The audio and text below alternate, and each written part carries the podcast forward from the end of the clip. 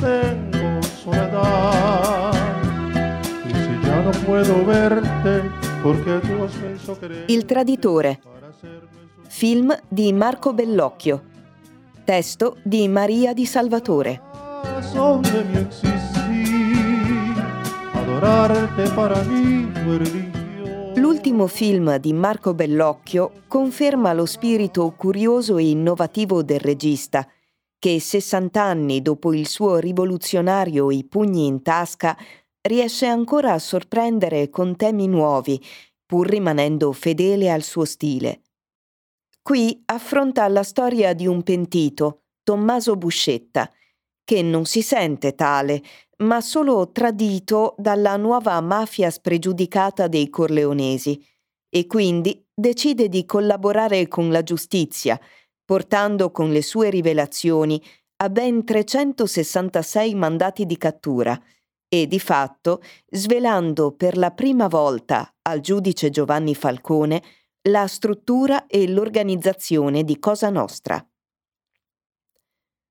La prima sequenza, ambientata di notte a Palermo a inizio anni Ottanta, in occasione della festa di Santa Rosalia, in una villa sul mare tra valzer e musica, una versione decadente dei grandiosi balli del viscontiano Gattopardo, contiene già tutta la forte tensione che anima il film.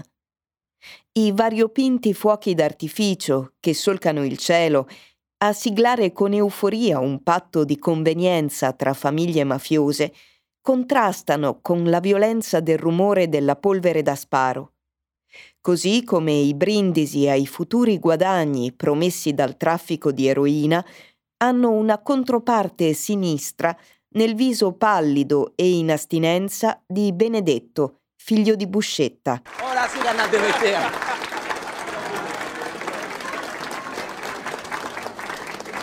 c'è sto ferro. Chi si vede? Masino, vieni qua. Totò, vieni qua pure tu. Vai, dobbiamo esserci tutti. I picciottelli pure qua. Vai, per questa bella famiglia e per questa pace che non andava a finire mai.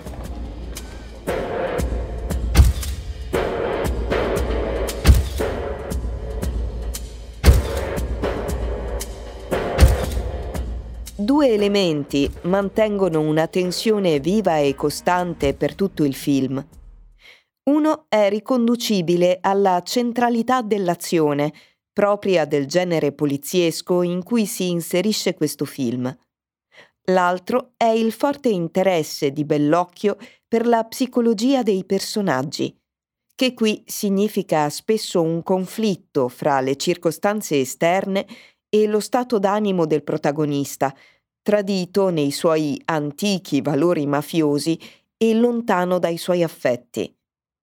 Per usare le parole di Pierpaolo Pasolini, si è di fronte a un cinema che è di prosa espressionistica, che è ancorato al racconto, a un preciso contenuto, ma sfiora la poesia per l'attenzione allo stile e alla dimensione emotiva.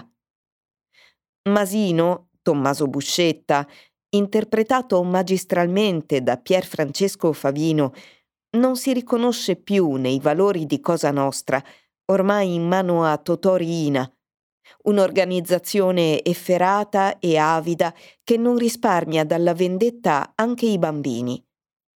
Così Buscetta diventa una sorta di conformista al contrario, solo per solitudine e pensosità ricorda il protagonista dell'omonimo film di Bernardo Bertolucci, per cui risponde ai torti ricevuti, perde i figli e altri membri della famiglia nell'unica maniera possibile secondo la sua intelligenza, innescando una rivoluzione nel mondo mafioso e scuotendo un sistema che pareva intoccabile. Io rinnego questo nome, io rinnego Tommaso Buscetta. Non ci sono intoccabili. Non mi fraintenda, ma ho più paura dello Stato che della mafia. Di un film così che non santifica Buscetta, ma che, sfrondando la sua biografia dai dettagli dei suoi traffici criminali, ce lo presenta nella giusta dimensione di traditore anticonformista, ha un gran bisogno l'Italia odierna, assopita per disincanto, delusione e cinismo. Suscitano nostalgia i notiziari e le reazioni sorprese di giudici e giornalisti dell'epoca di fronte a tanti nomi, tante denunce, perché oggi tutto questo non fa più scalpore. Non stupisce sapere che il film sia stato accolto con applausi alla proiezione in alcune sale di Palermo. Toccanti le note del va pensiero mentre si annunciano gli ergastoli dei mafiosi, perché gli spettatori che rivivono attraverso lo schermo delitti e processi avvenuti decenni fa riconoscono in quest'uomo l'inizio di un possibile cambiamento che non si è compiuto, ma che anzi è stato affondato proprio quando ha toccato l'inquietante rapporto tra mafia e politica, con le accuse di Buscetta a Giulio Andreotti.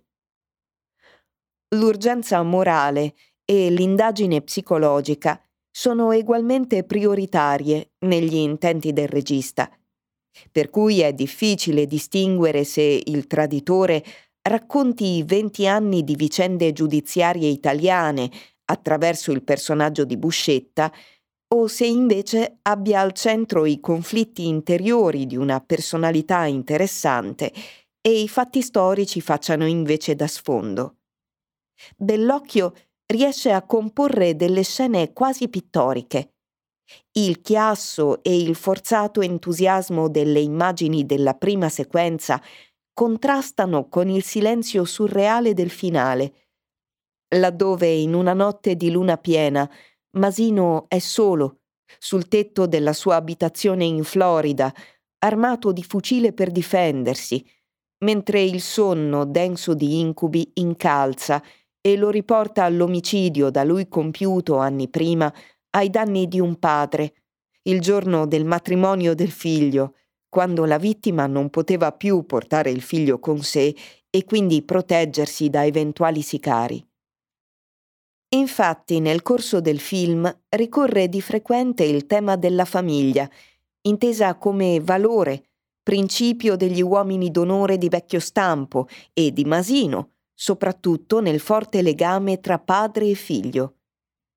Non solo il rapporto del protagonista con i figli e il rimpianto per averne persi due ammazzati dalla mafia, ma anche il legame quasi paterno che si instaura con il giovane Falcone. Fausto Russo Alesi ne accentua la serietà nella sua interpretazione, cui consiglia proprio di formare una famiglia. Io sono stato e resto un uomo d'onore. Sono loro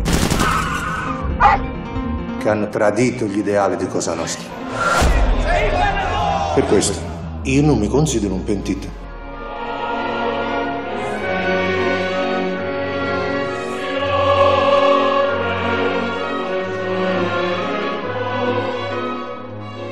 È l'arena del processo a trasformare traditi e traditori in personaggi di un dramma psicologico interpretato con incredibile maestria dai vari attori, in particolare Fabrizio Ferracane nei panni di Pippo Calò e Luigi Locascio in quelli di Salvatore Contorno. Il confronto in aula tra Masino e Pippo Calò, uccisore dei figli di Buscetta, che alla sua protezione li aveva affidati quando era partito per il Brasile, sintetizza tutta la delusione, l'amarezza di Masino, tradito da colui che credeva fosse un amico fraterno.